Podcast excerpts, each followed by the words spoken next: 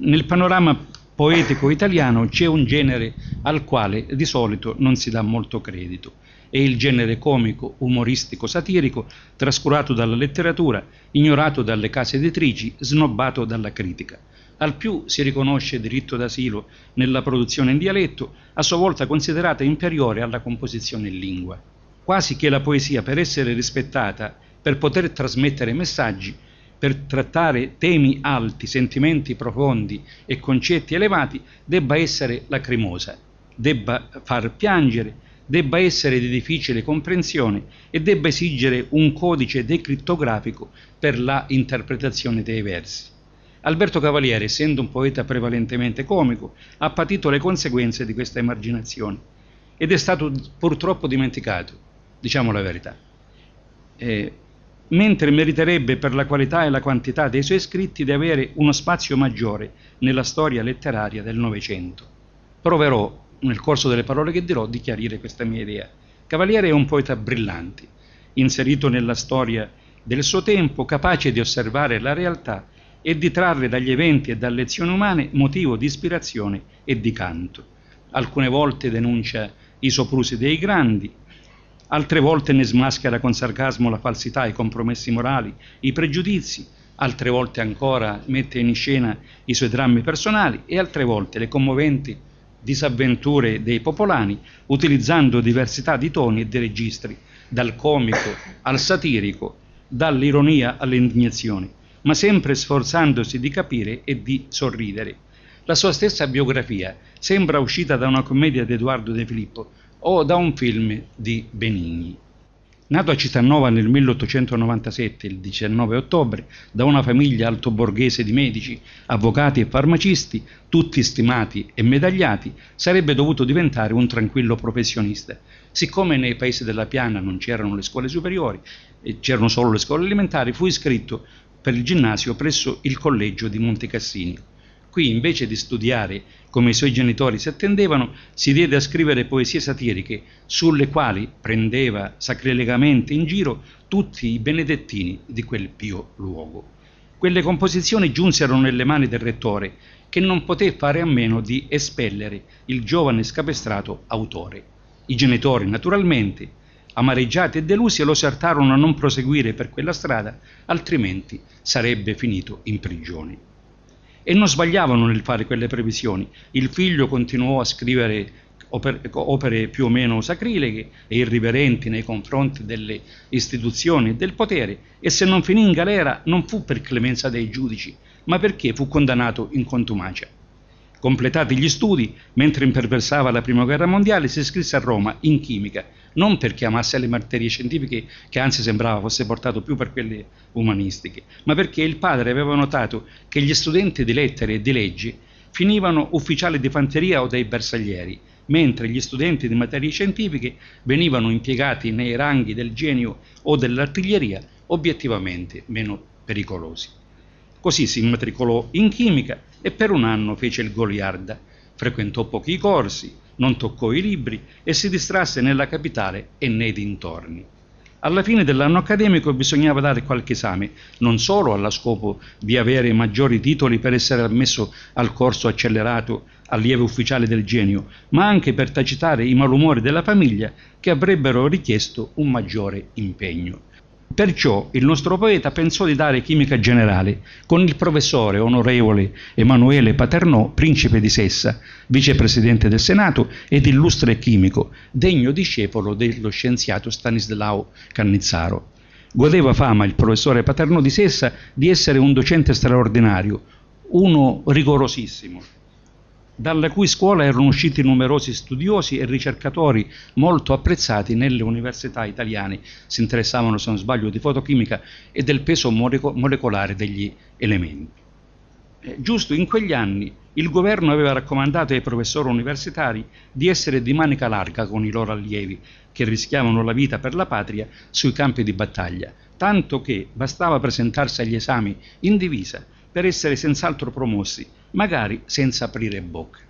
Il professore Paternò si atteneva rigorosamente alle disposizioni ministeriali, malvolentieri però Cavalieri, visto che il sistema della promozione facile funzionava, si rincuorò e si prenotò per gli esami di giugno. Era riuscita ad imparare soltanto la formula dell'acqua H2O, dell'acido cloridico HC1 e perfino la formula dell'acido solforico H2SO4. C'era però un piccolo problema. Non era ancora soldato, lo sarebbe stato tra 3 mesi e non aveva la divisa. Perciò venne il suo turno e si presentò agli esami, vestito normalmente, si sedette davanti alla commissione, convinto di potercela fare. Il professore Paternò di Sessa lo squadrò e disse: finalmente un giovane in borghese, avrà certamente studiato più dei soldati, lo sento, risponderà bene. E mai previsione fu più sbagliata. L'esame fu breve. Mi dica la formula dell'acido clorico, fu la prima domanda. Dell'acido cloridico, tagliò, tentò di dire Cavaliere. Ho detto acido clorico, tagliò corto il docente. Silenzio. Seconda domanda. Dica la formula dell'ammoniaca. Nessuna risposta. Il professore, per incoraggiarlo, è solida, è liquida o è gassosa? Allora l'ammoniaca era usata liquida in boccettini per far rinvenire le persone svenute. Liquida, disse. Era invece un gas. E lo zolfo è liquido, solido o gassoso? Incalzò il professore. Alberto avrebbe voluto rispondere solido, ma tacque per paura di dire un'altra fesseria. Infine l'ultima domanda. Sembrava che il Paternò di Sessa si divertisse con lo studente come un gatto con un malcapitato topolino. L'ultima domanda. Il carbonato di calcio è solubile o è insolubile in acqua? Stavolta doveva proprio rispondere, per cercare di ottenere, sperando nella pietà del professore, quel fatidico 18. Il carbonato di calcio, pausa, è solubile nell'acqua. Gli uscì dalla bocca, non sapendo che il carbonato di calcio non è altro che il marmo, e il marmo non si scioglie in acqua. Dovete sapere due cose. La prima, quella giornata era di pioggia, piovosa. La seconda, nel cortile della facoltà c'era il busto marmoreo del professore Cannizzaro. Un ombrello, per favore, un ombrello, datemi un ombrello, urlò il professore, non per romperlo sulle spalle del giovanotto, ma per riparare la statua marmorea del professore Cannizzaro, che a quest'ora, stando a quanto dice l'esaminando, si starà sciogliendo sotto la pioggia. Bocciato, umiliato, deriso, Cavaliere abbandonò il campo. Peggio di così non poteva andare. Ma da questo fallimento cominciò la sua fortuna. Doveva rimediare. Aveva 3 mesi di tempo per studiare e ripresentarsi agli esami d'ottobre. In ottobre, puntualmente, si presentò all'appuntamento fatale, ultimo di ben 62 candidati. Il professore Paternò aveva una memoria di ferro e se lo ricordava. Stessa commissione, stessi professori, stesso Paternò presidente. Mi parli del cloro, disse senza neppure degnare di uno sguardo il giovane. Composto trovasi puro non già, per la sua massima affinità, giallo, verdognolo, d'odor non grato e un gas benefico, che ci vien dato. L'esaminatore interruppe con un gesto di sorpresa, di irritazione e di sdegno. Andiamo, non facciamo scherzi. Mi dica chiaro e senza cantileni, come si ottiene il cloro? Allora Cavaliere continuò imperterrito, che ci vien dato quando il cloridico viene alle prese con il biossido di manganese. E poiché il professore sembrava nuovamente interromperlo, s'affrettò a recitare tutto d'un fiato. L'acido clorico si ha in generale trattando un acido con un suo sale. Nel caso semplice ed ordinario è preferibile quello di bario, che col solforico forma il solfato bianco, insolubile, precipitato. Ma questa è poesia, urlò alla fine l'esaminatore, non senza prima aver consultato con l'occhio i 2 colleghi che gli sedevano a fianco, i quali non poterono che confermare esterefatti. Poteva andar male, poteva succedere il macello. Per qualche istante nessuno fiatò. Mi dica un poco, tutto il mio corso l'ha conciato in questo modo? Sì signore, tutto. Dunque se lo interrogassi su altre sostanze, su altre reazioni, risponderei del mio meglio, affermò il candidato, però ormai incoraggiato e fatto sicuro dal benevolo interrogatorio. Allora mi dica dell'ossigeno. È un gas insipido, privo d'odore e non combinasi solo col fluore. Non combustibile e comburente, sottiene liquido difficilmente. E dà con l'idrogeno l'H2O, senza esso vivere, non si può. E il fosforo non sa mai libero ma combinato, perciò ricavasi da un sol fosfato. E l'oro è malleabile, duttile l'oro, ed intaccabile solo dal cloro. E poiché sciogliesi nell'acqua reggia, di questo titolo la privilegia, e l'anidride arseniosa sottien per sintesi degli elementi quando raccolgansi il recipiente di chissà in genere i loro vapori, in bianca polvere ne è tolta fuori. Basta, 30 lodi. Così per gioco è nata la chimica in versi, un vero capolavoro nel suo genere, che ha il merito di rispettare la verità scientifica, tanto che potrebbe essere adottata nelle scuole, almeno come supporto ai testi in uso, ma anche il pregio di cantonare pillole di saggezza e di ironia che rendono vivace una materia altrimenti alquanto tediosa. Lo dico sottovoce se non ci sono professori di chimica. Guardate cosa dice dell'oro.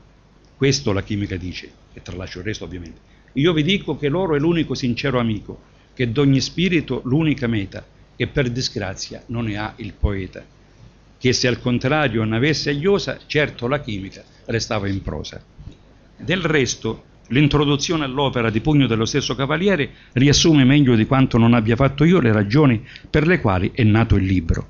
Dell'esame del testo in versi allora parlarono il Corriere della Sera e le Matenne. Le Matenne addirittura riportando un'intera poesia, il corpo umano. Ma la chimica non riempì mai il cuore di Cavaliere.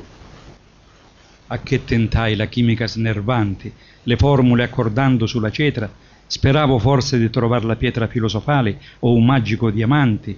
Chimica astrusa, dunque, a che mi servi? Glielo dicevo, babbo, ve lo giuro, perdo 4 anni. Almeno il tuo bromuro fosse capace di calmarmi i nervi.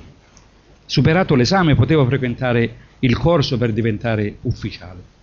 Però la prospettiva non lo allettava molto. Le trincee e i campi di battaglia lo atterrivano. Pensò di tirarsene fuori fingendosi pazzo. Ci riuscì così bene che lo ricoverarono nel manicomio di San Maurizio di Reggio Emilia, reparto Casino Conolli. Si lasciò crescere la barba, divise i capelli e disse di essere Cristo. E i medici lo assecondavano per non contrariarlo. Non sono cattivi i pazzi, sono dei bravi ragazzi. Con tutti i loro vaniloqui sono degli esseri innocui. Così tetro, poi c'è altre cose, va bene, così tetro mi son visto che ho esclamato ad alta voce: Cavaliere, sembri Cristo, inchiodato sulla croce. E un dì per passar dell'estate le lunghe e noiose giornate mi divisi la barba in due bandi divisi specchiandomi i vetri capelli, studiai strani sorrisi e uscii nel giardino. Io son grande, io son Cristo, fratelli. Innanzi a me un crocchio di pazzi, con le braccia alzate, con le pupille stralunate, si mise in ginocchio. C'erano tra gli altri un avvocatino di 70 anni. Gli piacevano le donne e si doveva accontentare di quello che c'era nel manicomio. Le cose però potevano cambiare in meglio, essendo presente Gesù. Sentite la sua supplica. C'era un avvocatino, povero avvocatino settantenne, con una chioma lunga, bianca bianca e una barba solenne. Mi faceva un inchino, m'accarezzava con la mano stanca. Son qui da 40 anni. Quando morrò, Gesù, rispondi, il manicomio c'è forse anche lassù? Lassù c'è un gran palazzo per i derelitti di questa vita, tutto un giardino, tutto un tesoro e aria libera, luce infinita. E donne, Cristo, donne ne vedi? Oh, bionde e brune, tutto un fiorire. L'avvocatino curvo ai miei piedi mi supplicava: fammi morire. Le cose però andarono così, finì la guerra, si laureò, ma non fece il chimico. Con un prestito di 3.000 lire ottenuto dal padre, comprò vestiti e parrucche e si fece scritturare col ruolo di generico dalla compagnia Palmarini Capodaglio, che recitava a Roma la commedia Il Beffardo di Nino Berrini al Teatro Argentino. Doveva solo dire 3 parole nel secondo atto. Il protagonista gli chiedeva: che canto canterai stasera? E lui doveva rispondere: quel del picchio. Era tutto. I suoi compagni d'università però andarono la sera del debutto e gli tributarono quando disse la fatidica frase applauso da primo attore, e così per tutte le altre sere, tanto che il capocomico lo chiamò per rimproverarlo perché gli sembrava che avesse lui ordito questa cosa. Poi la compagnia si trasferì a Napoli, al Teatro dei Fiorentini, e qui il repertorio comprendeva anche la commedia La piccola cioccolataia di Cavoll, nella quale Cavaliere doveva dire stavolta non 3 ma 5 parole. Signora, qui c'è un signore. Nella città partonopea incontrò il poeta Roberto Bracco, che lo esortò a lasciare il teatro perché disse così testualmente: guarda, se a 40 anni sarai un modesto chimico, la gente ti farà sempre tanto di cappello, ma se arriverai a quell'età, modesto attore, ti sputerai in un occhio. Si convinse che era meglio cambiare professione. Per sua fortuna lo scultore Michele Guerrisi, pure lui cittanovese, che lavorava come disegnatore di un giornale pubblicitario, lo presentò al suo editore, il quale lo assunse perché scrivesse versi. Per qualche mese tutto andò bene, faceva un lavoro che gli piaceva ed era pagato dignitosamente. Però un brutto giorno quell'editore scomparve, lasciando il giornale in un mare di debiti e costringendo Cavaliere disoccupato ad impiegarsi presso l'elettrochimica Pomiglio per 400 lire al mese. L'esperienza lavorativa fu breve e non fu neppure lungo il periodo di lavoro presso il Ministero dell'Aeronautica. Il mestiere di impiegato, così monotono, così ripetitivo, tarpava le ali della sua fantasia e della sua libertà, perciò lo abbandonò. Nel 1926, quindi è caduto pure un altro anniversario, 26, la prima edizione della pubblicazione della Chimica in Versi di Zanichelli, che non era una casa editrice qualsiasi, ma era la casa editrice che allora stampava le opere di Carducci e di Pascoli, e fu un grande successo che lo fece conoscere ad un pubblico vasto e gli consentì di entrare come redattore nel Travaso delle idee, poi nel Becco giallo, un settimanale di satira politica. I più anziani, non so se ricordano, i primi programmi di Alberto Angela, forse si chiamava Quark. Ha presentato una volta la chimica moderna e ha parlato di Alberto Cavaliere, della sua poesia e della sua chimica in versi. Quindi fu commentatore umoristico per il Bertoldo, la Domenica del Corriere, dove si fermava Cavaliere Errante, l'Illustrazione Italiana, il Marco Aurelio, eccetera. Fu collaboratore anche di Stampa Sera e l'Avanti, dandosi completamente all'attività di giornalista, scrittore e poeta e rivelandosi in questo ambito artista del verso lungo e breve, padrone della rima, umorista forbito e finissimo, improvvisatore prodigioso di strofe così impeccabili da apparire come se fossero a lungo meditate. Nelle raccolte di liriche più riuscite si mostrò interprete del suo mondo interiore, anelante alla libertà contro i grigi e stucchevoli limiti del conformismo. Intanto nel 1922 a Roma aveva incontrato donna Fanny Kaufman, una profuga di origine ebrea. Si sposarono ed ebbero due figli, Alic e Renata. Si era all'inizio del fascismo. I versi di Cavaliere sui temi civili e politici di quel tempo non piacquero al potere e così dovette riparare all'estero per 2 anni, dal 33 al 35, durante i quali subì una condanna in contumacia a 16 anni e della seconda. Fu a Mosca, a Vienna, a Parigi. Ritornato in Italia si stabilì a Milano e riprese le collaborazioni giornalistiche che gli permettevano di vivere sia pure con qualche ristrattezza e rinuncia.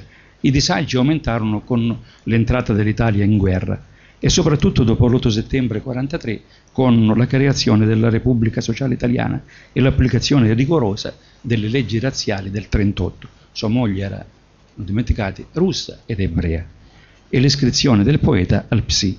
Fortunatamente riuscì a sottrarre la moglie e i figli all'arresto e quindi ai campi di concentramento, nascondendosi in rifugi precari e patendo la fame e la paura.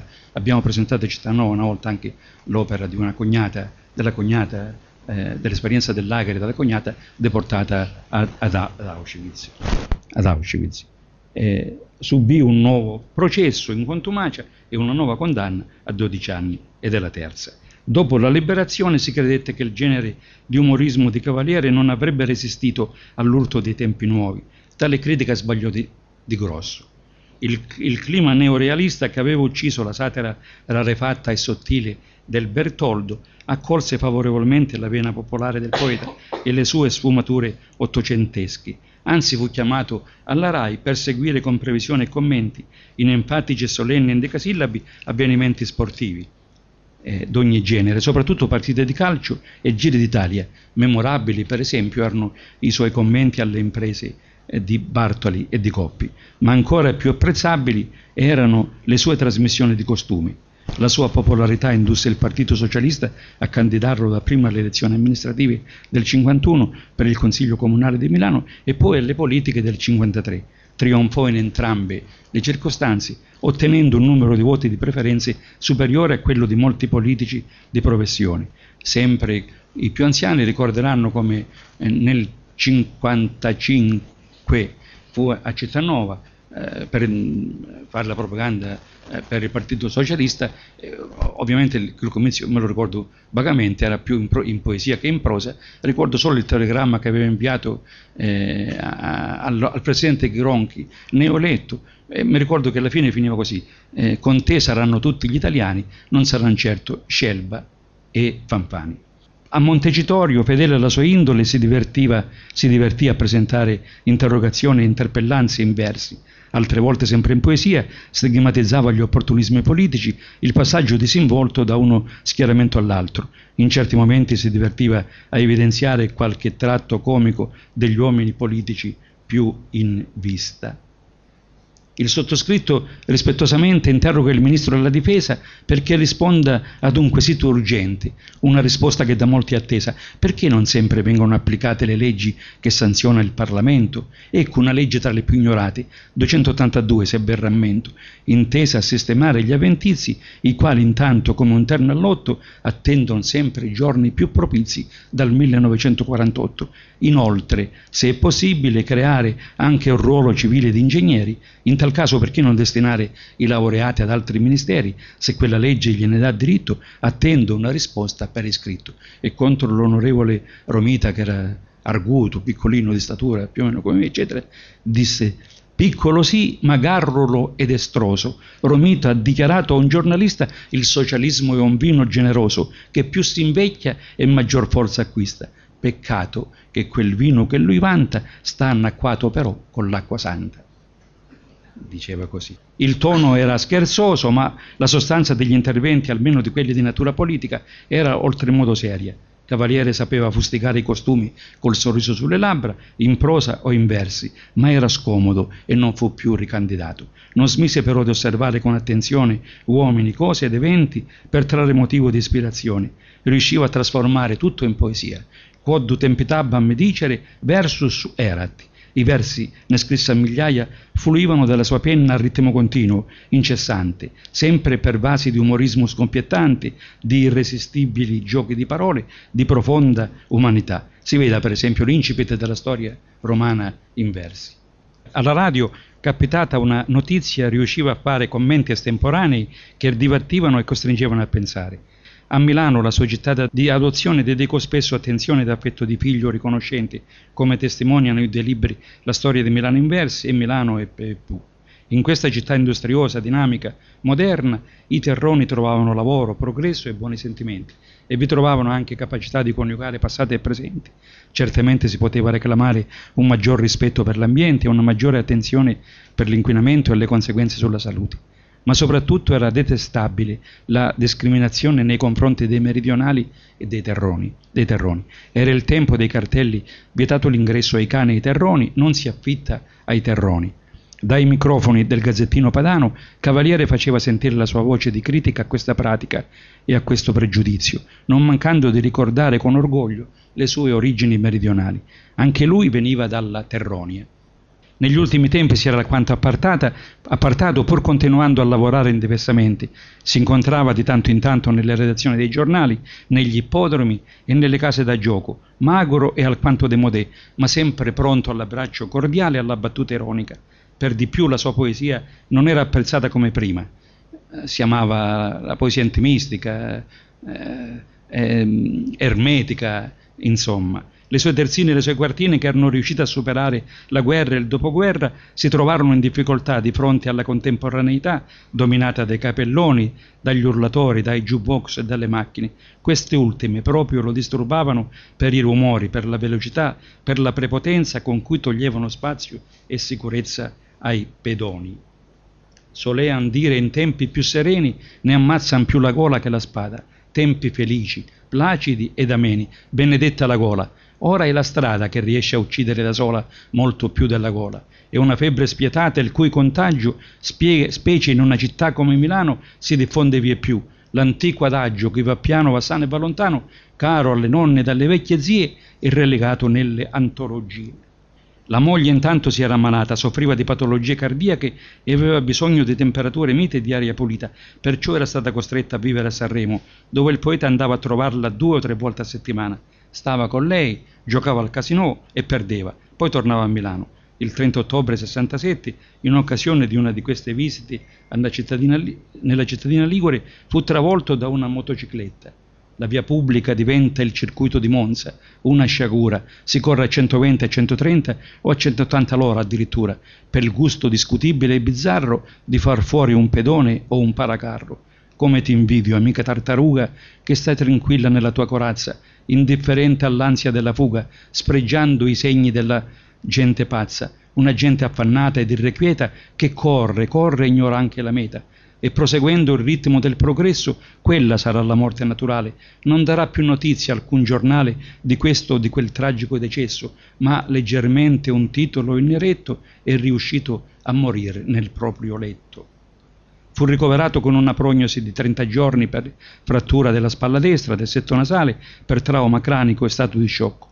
Non dando segni di miglioramento, fu trasferito da Sanremo a Milano e ricoverato al Niguarda. Durante il tragitto in autoambulanza, in compagnia della figlia, nei momenti di lucidità recitava versi dei Sepolcri, di Foscolo e frammenti di sue composizioni per Milano e Cittanova, perché si sentiva ed era contemporaneamente Meneghino e Terrone, e forse avrà pensato ad una sua quartina di commiato scritta qualche tempo prima: «La vita fuggirà dalle mie mani. Io l'amo, questo bene perituro, questo tesoro che non son sicuro di ritrovare all'alba di domani». Così accadde il 7 novembre 1967. Aveva da poco compiuto 70 anni. A noi tocca il compito di non dimenticarlo e anzi di proporlo alle nuove generazioni, per la sua arte e per il suo amore per il nostro paese, per Cittanova, la sua storia e le sue tradizioni. Grazie.